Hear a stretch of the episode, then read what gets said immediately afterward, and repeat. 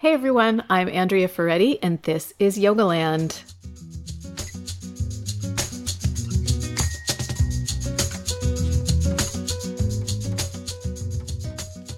Hi there, Jason. Hi, Andrea. How you doing? I'm doing pretty well. You staying warm and dry? Dry, yes. Warm, mostly. For those of you who are not in California right now, if you're wondering if we are about to fall in the ocean, the It's answer is yes. It's possible. We're close. We're close. Yeah. And for those of you that aren't in California, you probably have about 0.00 sympathy for us and our weather. No, I know. I, yeah, I realize that, but the, the the images on the news are dramatic. There. and it is dramatic. And It is. Climate change is real, folks. Climate change is real. Okay, but we're not going to talk about that today because we're not. Even though you are an amateur weather, I, I you're am. not a professional. I, let, let me. I am an avid consumer of meteorology, meteorological information. so here's I little- always have been. here's a little fun fact about Jason. Uh, if you don't know, he has ADHD, which is like a form of neurodiversity. And I always thought that he, I just thought like his obsession. I didn't with see us going this direction. Weather facts. We're Yeah. going to go this direction. Right. I didn't never knew that his obsession with weather facts. I always thought it was just kind of funny and quirky. And then when I learned about neurodiversity, I realized we realized it's your special interest. It's, It's one of your special it's One of your special interests. Yeah. Which is a very common thing in neurodiversity. So now I like embrace it. Fi- I find it, and it's you're the thing about a special interest is that it tends to be something that the person is fairly good at like processing and digesting. So like you could you could walk up to Jason. I dare But someone don't, to don't, do this no, no, no, don't, don't. anytime and ask him the rainfall totals in your area where where he is teaching in that like how, Only or- California. Oh, okay. Yeah, right. yeah, just yeah, because of the drought. yeah. Yeah, he knows rainfall totals at any time. Yeah, I know about precipitation Mm-hmm. and yoga.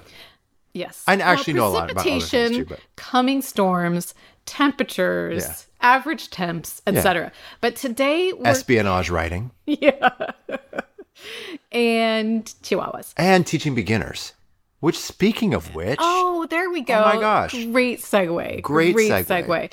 We are going to be launching your beginner's course uh, this weekend. uh, Monday, Monday, The this 15th. Monday. The Sorry. 15th. I The thought 15th. I thought the 15th was a Sunday. Jan- whatever, whatever the fifteenth is, Whatever the 15th January is, you guys. 15th. We were yeah. Yep. We're good at lots of things, but not the calendar.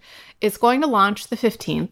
If you want to learn about it, you can join if you or if you want to be notified when it launches, you can join the waitlist at learn.jasonyoga.com slash beginners. That's also where the landing page will be once it's on sale. Once so, and, and that will give you all the details of the curriculum and all that good stuff. So I want to do one more quick plug, there.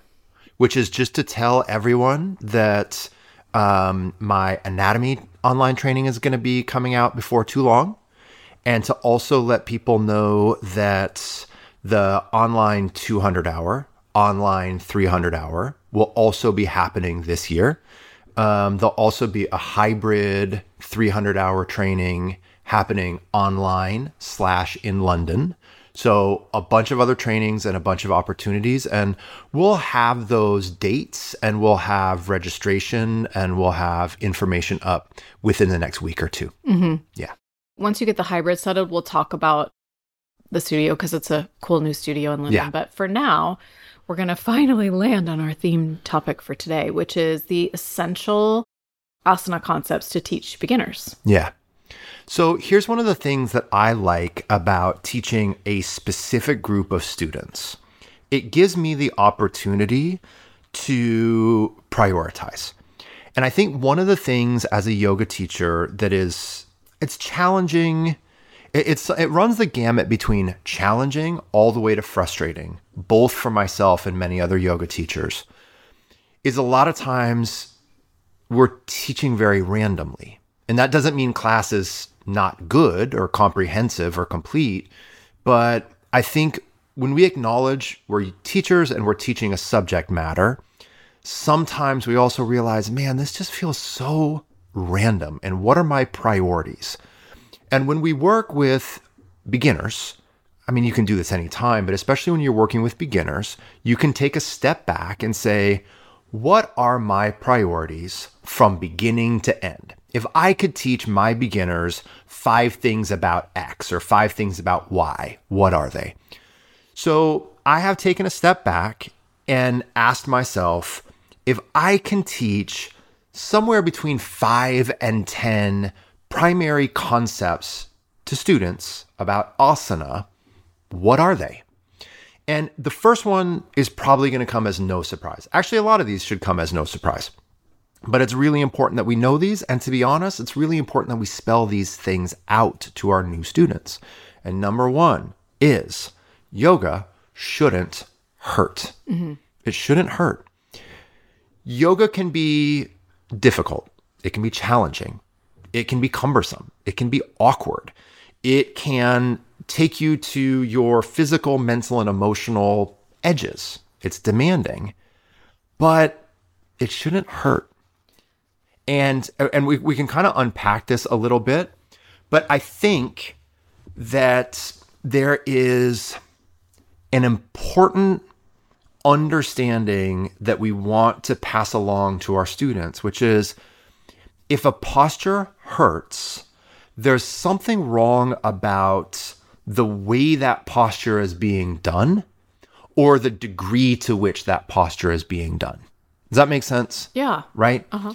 And so, as a teacher, especially when working with beginners, we want to know that we can troubleshoot postures that hurt, usually pretty easily, by changing the alignment or by changing the intensity demand of the pose, oftentimes decreasing intensity and increasing support. But kind of communicating to the students listen, this can be difficult, this can be awkward, this can be frustrating, but if something hurts, stop and then let me know. Mm-hmm. You want to also, along with this, let your students know that you're a resource, not necessarily for fixing some sort of injury or underlying pathology, but for helping them sort out the pose so that they can do it in a way that's commensurate with their body's needs. Mm-hmm. It's like the inverse of no pain, no gain. It is. Mm-hmm. It is. And again, I, I, think one thing, one thing as like a uh, a quick qualifier. It can be very difficult to discern the various layers of sensation that run the gamut of awkward and uncomfortable, but ultimately okay, to oops, this hurts and it's yeah. a problem. Mm-hmm. And so it, it's it can be very difficult to make that discernment, mm-hmm. especially when you're new. Yeah. But especially when you're new, it also pays to be a little bit more conservative.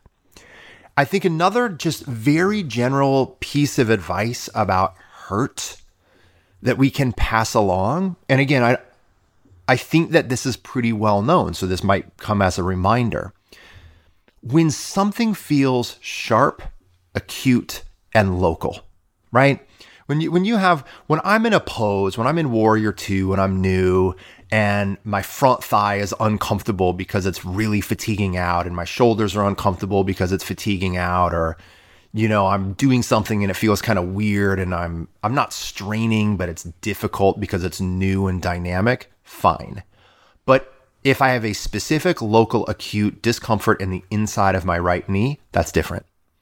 And so kind of kind of qualifying this with, hey, one basic good way to think about the okay natural pain of a growth process, or is this a problem, is to help people understand if it's sharp, if it's local, if it's acute, or if it's triggering of some sort of existing injury or symptom that someone might have, those are very clear indications to stop, back off, and let's troubleshoot. Yep. Okay. Yeah. Next concept integrity of movement is more important than range of movement. I'll say it again. Integrity of movement is more important than range of movement. When your new students come in, they are likely to be desirous of flexibility gains. And that's okay. That's fine. Increasing your range of motion and increasing your flexibility is often a really valuable thing. It's not something that out of context we want to shame or vilify. Like like it feels good to be more mobile in the body, for sure. But when people come into yoga, there tends to be such a strong predisposition to focus on flexibility that we can often focus too much on flexibility and focus too little on how all of the parts of the body are actually working together in a pose. So, increasing your flexibility is often valuable, but also so is increasing your proprioception. So is increasing your strength. So is increasing your active range of motion. So is increasing your capacity to relax and surrender. So, not vilifying or throwing flexibility under the bus, but helping to coach up the value of those other those other physical attributes in this practice i think are hugely important Can you think of um, a simple pose that teachers are teaching beginners where they have an opportunity to teach this concept? Like, I think I think more important than a pose, let's think about a region of the body, right? So for a beginner, when you think about flexibility, what do you think about? your hamstrings yeah. and a forward bend. Yeah. Right? It, like literally your hamstrings and a forward bend. Somehow that symbolizes uh, proficiency in a human body and in yoga, right? It's just easy to measure and it's very commonly in people's heads. So, as a yoga teacher, we can we can help students increase flexibility in their hamstrings, but we can also help students increase their concentric strength in their hands, hamstrings, or their isometric or their eccentric. So, one of the ways that we could work on this is, is for a beginner, say, look, okay, today we're going to focus a little bit more on lengthening your hamstrings. But as we lengthen our hamstrings, we're also going to focus on strengthening them. Mm-hmm. Because for a lot of students, not only do we have tighter hamstrings, we often have pretty weak hamstrings. And you know what? The hamstrings are not completely isolatable from the muscles they work with, like the glutes. So, yes, it's okay to work on your forward bends and work on getting your hands closer to the floor. There's nothing wrong with that. We're going to work on that. And also, equally important is strengthening the hamstrings and strengthening the glutes. So, as frequently as we're going to work on our forward folds, we're also going to be doing things that strengthen those regions too. Like just just kind of like Yeah, that's great. bringing greater parity, right, to how things work. the next one is there's nothing to prove, but so much to learn. there is nothing to prove man i i just i really realize i mean i don't i don't know actually if you see me this way but i really want people's approval when it comes to people that i like and respect right? In a lot of ways like i'm not someone that says i don't care what people think about me. I actually do care about what people think about me for better and for worse. But I especially care what people think about me when I'm involved in a pursuit and there are and there are people there that are good at that thing, mm-hmm. right? Like I always wanted to impress my hockey coaches. Always. Mm-hmm. I always wanted to impress the people I skateboarded with. I always want to like look good in the light of the thing that um, I take pride in. Mm-hmm. And so I say these things because I think it's really normal and natural for a yoga student, even a new student, to want to seem good and to want to look good. But, but, and I think that's a normal thing. I think it's probably even a healthy thing. However, I want new students to know that I care about how well they engage with the practice and how well they focus and their consistency, but you don't have to prove to me anything. Especially when you're working with beginners, man, I just don't expect anyone to know anything. I don't expect people's going back to the last part of the conversation. I don't expect you to be able to touch the floor. I don't care if you can do a standing forward bend and put the palms flat on the mat or not. Like, I don't care. You mm. don't have to prove any of those things to me. I don't care if you have strong hamstrings or not strong hamstrings. Like, I think one of the great things that we can allow ourselves to be when we're a beginner is an actual beginner, mm-hmm. right? So you have nothing to prove. But at the same time, there is there are so many things about ourselves that we will learn. I think it's incredibly difficult to get out of the mindset of wanting to perform for a teacher. Yes. Because that's so much of what we're taught. And like you said, there's actually nothing wrong. Like when you said, I wanted to be good at hockey or I wanted to be good at skateboarding, it's like the fact that you wanted to be good at hockey made you really coachable. I'm Yes. Sure. Yes. Because you really wanted to work hard. So there is something innate in the ego, right, that Yeah. drives us that is not always problematic but in yoga it's just it's it's nice because it's the one place where you can clearly articulate to people um it's going to be natural that you're going to want to have you're going to do some inner performing but i promise you that it's it doesn't matter to me. Right? Totally. and and just giving people that permission i think it just sets a really nice powerful tone for people that they're not going to be accustomed to. I still find that if i haven't practiced for a long time and i go to a new teacher's class and they know who i am i'm like oh god they're going to be kind of watching my practice.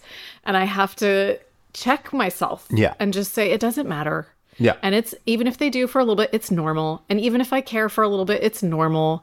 But ultimately, I'm there for the practice and Yeah. myself. So I mean, I make a big point on this at the beginning of all of my advanced trainings, all of my longer format trainings. Like, if you can press the handstand, I do not care. I'm not impressed. If you can't do handstand, I don't care. I'm not disappointed. All I care about is that you care about this and that you're doing the best working with the qualities and the dynamics that you actually possess. next attribute concept is you will get confused at times, and that's not a problem. Yeah, this is an interesting thing, right? I I don't know if kids have this probably, but certainly as adults, I think a lot of times, maybe even most times, we're not always very good learners because being conf- being in a state of confusion and awkwardness feels unbecoming. But the reality is, yoga postures are sometimes complicated. Mm-hmm. They're nuanced. They're hard. Like this is not. Obviously, there's a huge range of demand and styles of yoga and approaches and postures. But the reality is, for the vast majority of people and the vast majority of yoga classes, there's some awkwardness and confusion with being new. Mm-hmm. And I want my students to know that that's normal, that that's healthy, that that's like that's we're growing. Mm-hmm, mm-hmm. I mean, can you imagine a scenario where we never put ourselves in a context where something is new or confusing or difficult? Life is going to get really small.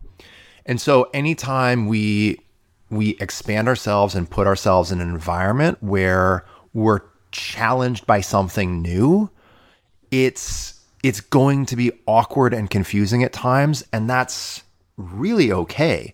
I actually think that part of the most important growth that occurs for yoga students is learning to be okay in a state of not knowing, mm. learning to be okay in a state of confusion, mm-hmm. learning to be okay that, oh, someone else can touch their toes and I can't touch my toes. And actually, that's okay mm-hmm. because this isn't a competition between them and me. Mm-hmm. Right. So I just, I want students to know that it's okay to be in a growth period and it might feel awkward, but it feels awkward for everyone. If you were learning to swim, mm-hmm. right? If you never swam, it's going to be difficult. If you've never played a certain instrument and you're trying to figure out how to position your hand on a guitar, it's confusing. It's awkward, but that's okay. That's actually how we learn and grow. There shouldn't be an expectation otherwise. It's almost like underscoring the value of letting yourself be a beginner. Exactly. Exactly.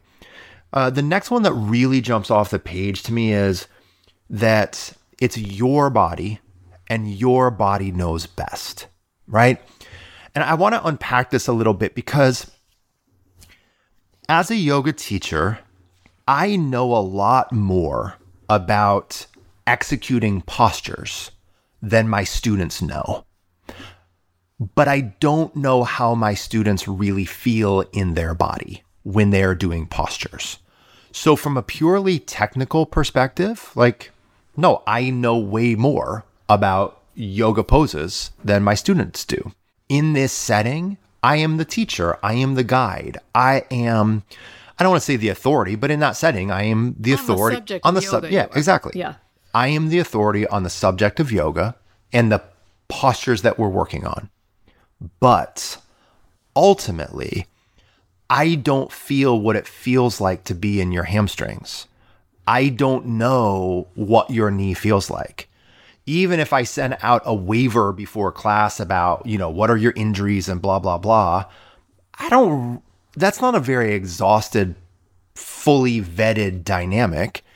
You may have all sorts of physical challenges that you experience in a pose that I don't know. So, what I mean by this is when you're learning a yoga pose, uh, yoga poses, it's like a co-creation. It's it's me or the teacher guiding your way and giving you some really important valuable technical insights. But it's your body to determine whether or not it the pose is working or not working.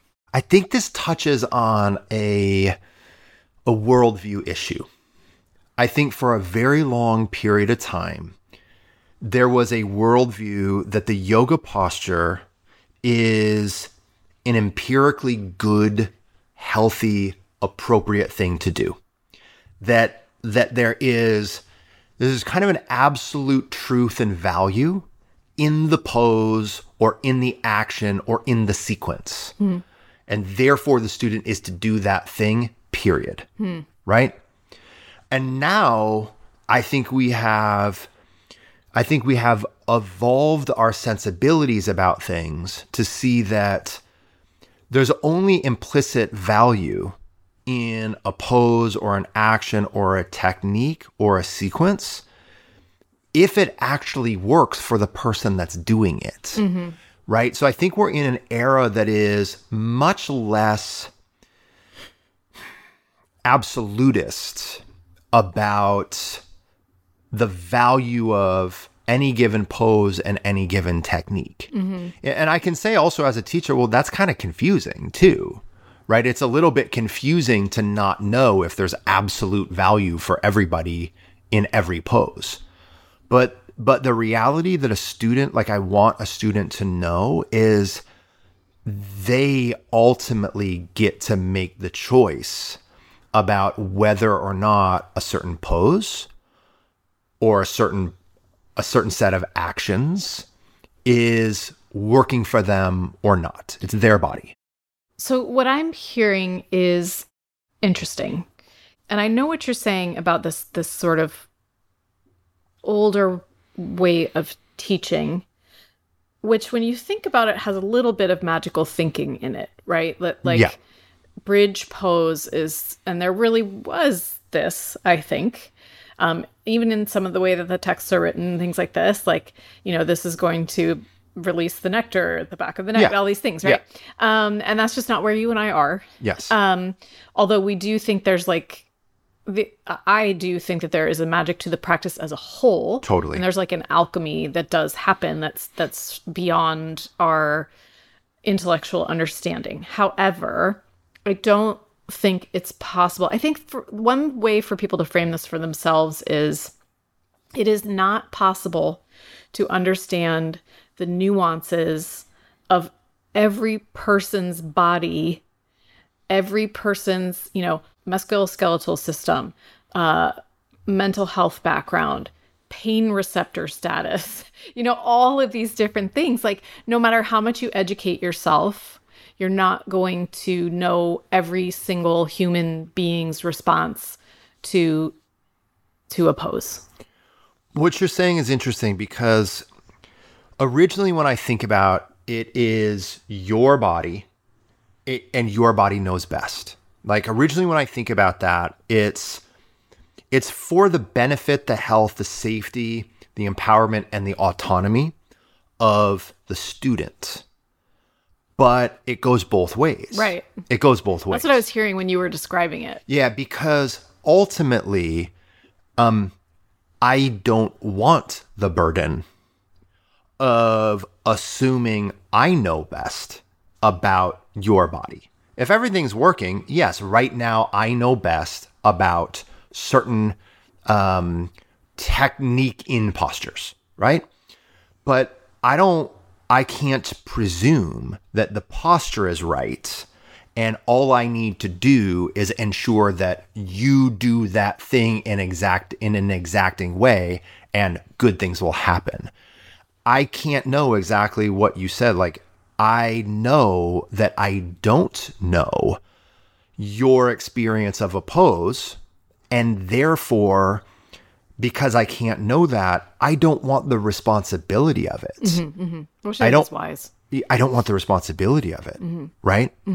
So another thing that that comes up, okay, which is, and this is pretty much with everything, but we're still mostly focused on asana concepts, which is as a new student, also FYI, like all of these concepts aren't just for us as beginners.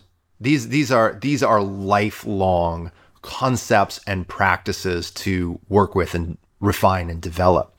Uh, but this next one is to embrace repetition, simplicity, and consistency. Okay.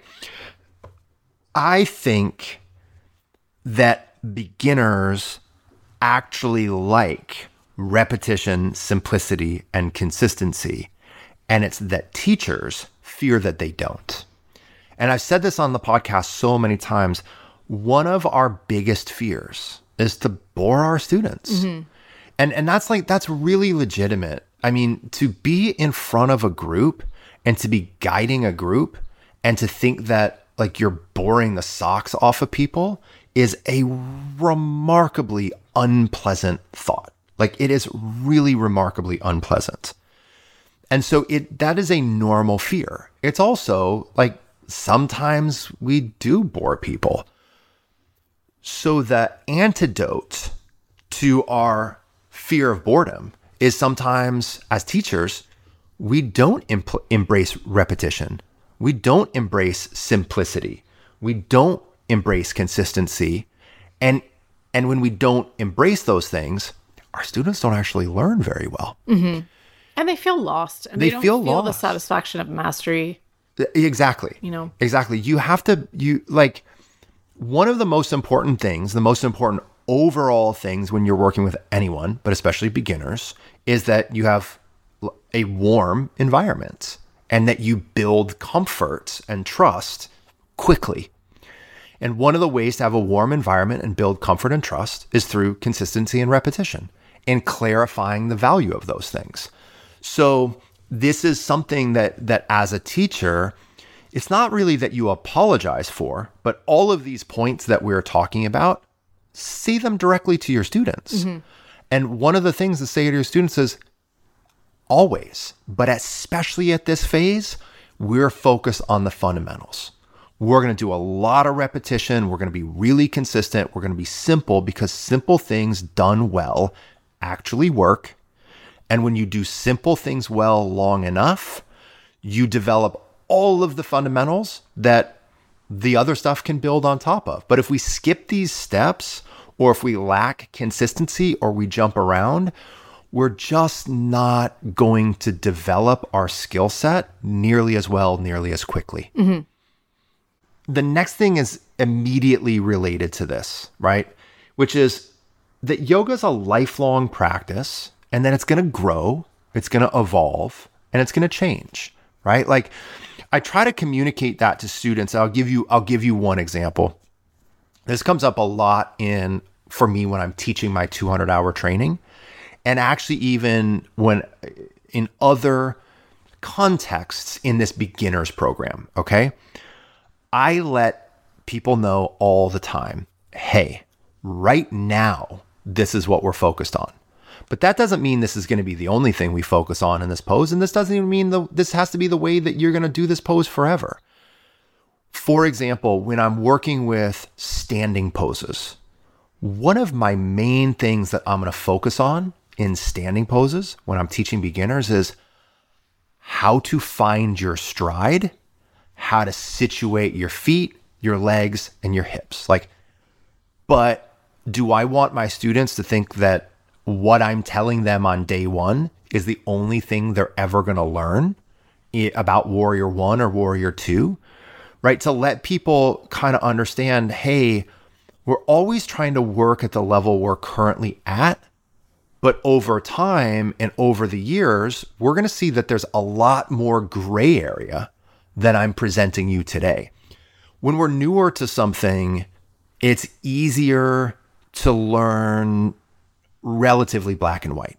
So when I'm working with beginners, I'm more likely to be like, okay, there are many, many different ways to do the following thing. But when we are learning it, this is how we are going to do it. And don't be overly attached. You're going to the way you do this is going to change as your body changes and as you get more experience and more refinement. But for today, to start with, the answer is this. I don't want to give black and white answers without also letting people know over the time with increased exposure and skill, these black and white answers are actually going to become gray. Mm-hmm. Let them be black and white now, mm-hmm. but know over time they're going to be gray. Mm-hmm. I and one quick thing is like when you think about, I give this example in other contexts, but when when Sophia, our daughter, was two, like let's say she was two, or anyone has a two year old, and they come in and they have a box of matches in their hands, like you're gonna, you're probably going to have them give you that box of matches. You're gonna have them not play with matches, and it's going to be a black and white conversation. Matches are dangerous. Matches are dangerous. You don't play with them. Well, you probably continue to not play with them and they still are dangerous, but do I want my grown child to like not have any clue as to like the utility of I actually don't ever want her to use a match. But when she That's your own issue. no, no, I'm joking. But like, but the point on this is like, there are different things that we learn about the same thing Yeah. at different phases of our life. Yeah. And new students should know that. Yes. A match when you are two, black and white issue, it's dangerous. A match when you're 16, it depends on how you use it. Totally. Right. Last two. Learning and progress is rarely linear. I will almost, I can almost put a corollary to this, which is plateaus are normal. So I said earlier that it's nice for beginners to know and get exposed to the idea that they are going to be confused and that's okay. But if a beginner does like a four week beginner course, like the ones that I have available in this course, but if a, if a beginner does a four week beginner course, they're actually going to learn a lot relatively quickly. This is actually a pretty excel going from no knowledge of something to some knowledge of that thing is actually a pretty high rate of learning Right. right? And I think for a lot of people in their first several months of yoga, they learn a lot pretty quickly. And then they might have some months where they're they don't learn much more, where their body doesn't change. And then over time, they might have another accelerated rate of change and growth and development. And then they might have some phase of their life where they stop practicing for a while, or they get an injury, or they get sick, or life happens, and they're not practicing for a couple of weeks or a couple of months or whatever it is, and they come back and yeah, they they they might have gone a little bit quote unquote backwards mm-hmm. in their progress. I think it's really important that students don't spend much time thinking, well, I used to be able to. And and I just think that when we embrace the reality that a lifelong practice is not going to be linear, that's a very good thing. It, it just it just the way the kinds of people that are practicing yoga in a modern era are much more householder based mm-hmm. and have many more things in their lives calling for their attention than the rarefied groups that used to be invited to practice. Mm-hmm. And so this is just such that beginners should expect a not tumultuous learning experience, but you're going to go through a lot of different developmental phases and sometimes you're going to feel in your body like you like maybe you take took a little step back. Yeah. I mean, a perfect example of that, which I wouldn't necessarily articulate to a beginner, but to, to listeners, uh, is just if you're if you become injured, you can really start. It can be really um, demoralizing because you can feel like, oh my gosh, I can't do this right now. I can't do that right now. I don't know if I'll ever be able to do it again. I don't know if I'll ever be able to do that pose the way I was doing it because that's what injured me. And you might not, but you'll probably come out of that injury having learned a lot. And that learning is it is almost like an accelerated growth when you come out of an injury because you learn so much more in depth about your body, why it happened, what happened, what you were doing. You think about things differently, you feel things differently. So, I don't know. That was just Yeah. one example that came to mind for me. Absolutely. I think the last thing, and also let me let me pause and just say, like this is this is an ambitious list, right? This is an ambitious list. So I think for readers or for listeners, like you pick a couple things and you focus on those things and you communicate those things and you dial direct. You just literally especially when you're working with beginners, spell it out. Just literally take some of these things that you're hearing and thinking, yeah, that's important. Just literally say that to students. Be like, hey, before we start practice today, let me just, I just want to remind you of something. We tend to focus a lot on flexibility, and flexibility is good. But integrity of movement is really important. So we have to focus on strengthening things too and how those things work together. Okay, here's how we can do it. Let's go. Like, like really spelling th- these things out for your students, I think is hugely valuable. Mm-hmm. Okay. Mm-hmm. Now, final thing that comes up for me. And it's that I think it's really twofold.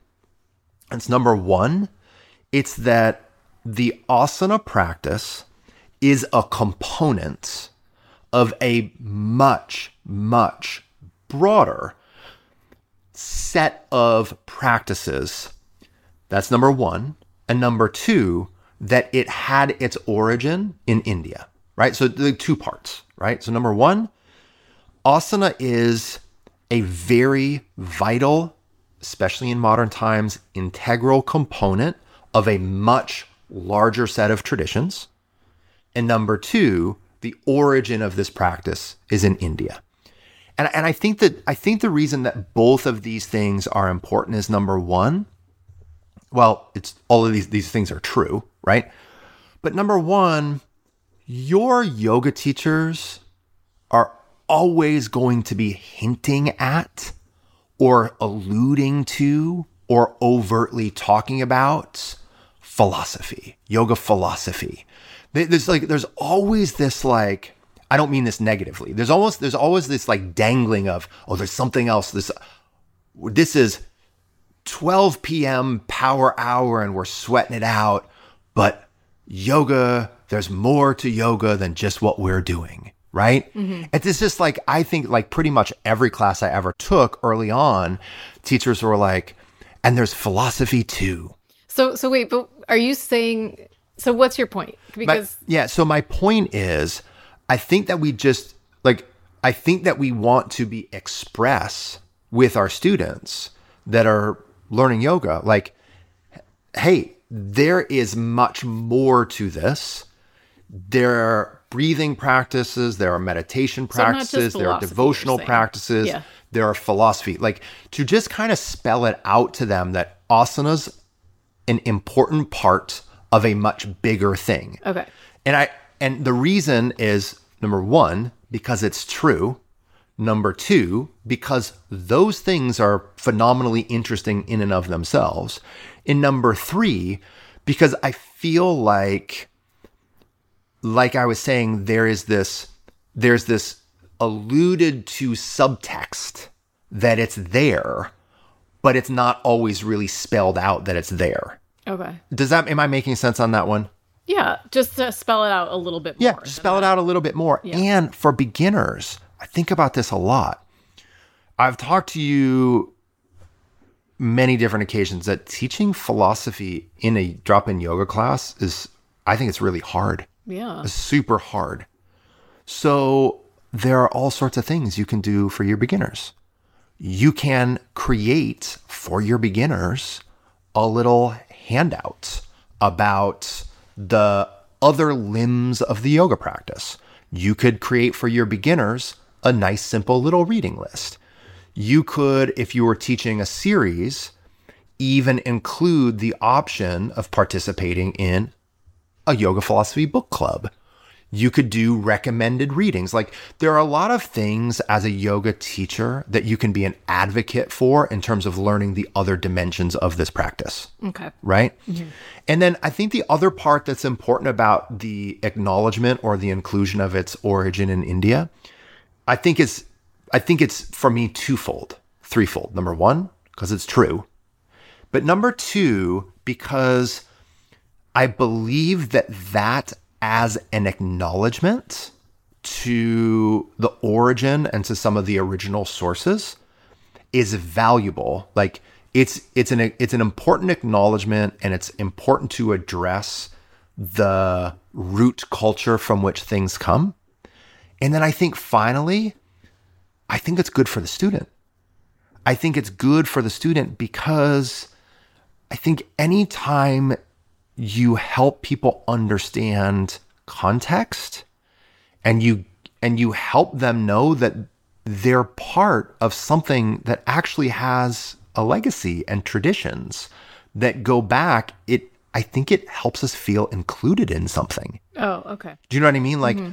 I I always felt as a student of yoga that it was very like it was interesting and it was it was an it was like an added benefit that I was participating in a continuum, albeit the continuum is diversified, right? But I always find that I always found value that I was doing something that had legacy and pedigree and history. It gave me a, a feeling of context Being a part of something and connection, being yourself. being part of something bigger Yeah. right? So the acknowledgement to the source, but also the feeling of including yourself in something, like you say, that's bigger and mm-hmm. older than you is really valuable for us mm-hmm. to mm-hmm. feel like we're part of something bigger. That's really important. That's a mm-hmm. really important takeaway from this practice. Mm-hmm. Not to mention, obviously, like paying homage to where it came from. and, right like, right that's what i honoring- mean yeah yeah, that that's the honoring first component from. and that's where i mean like the acknowledgement component like Right. the acknowledging and the honoring is good for the source but also good for the the current practitioner Sure. for that continuity and connection Yeah. Yeah. And yeah. Yeah. All right. Well, that was interesting. I love the, I love working on lists like this because it really forces you to, um, to do the work of, like you said, reflecting on what is most important to you, summarizing it, and choosing right because Yes. so so Yes. this is something that you talk about when when you teach the course is like really helping people really facilitating this process for people so that they can also hone in on what is most important to them and what they most want to convey to their students so um, we'll do more of this sounds in good other areas okay thanks so much jason thank you all right, everyone. So, as we mentioned, the course will go on sale on January 15th, 2023, which is really soon. And I will put show notes at yogalandpodcast.com slash episode 286. And um, if you want to learn more about the program, you can go to learn.jasonyoga.com slash beginners.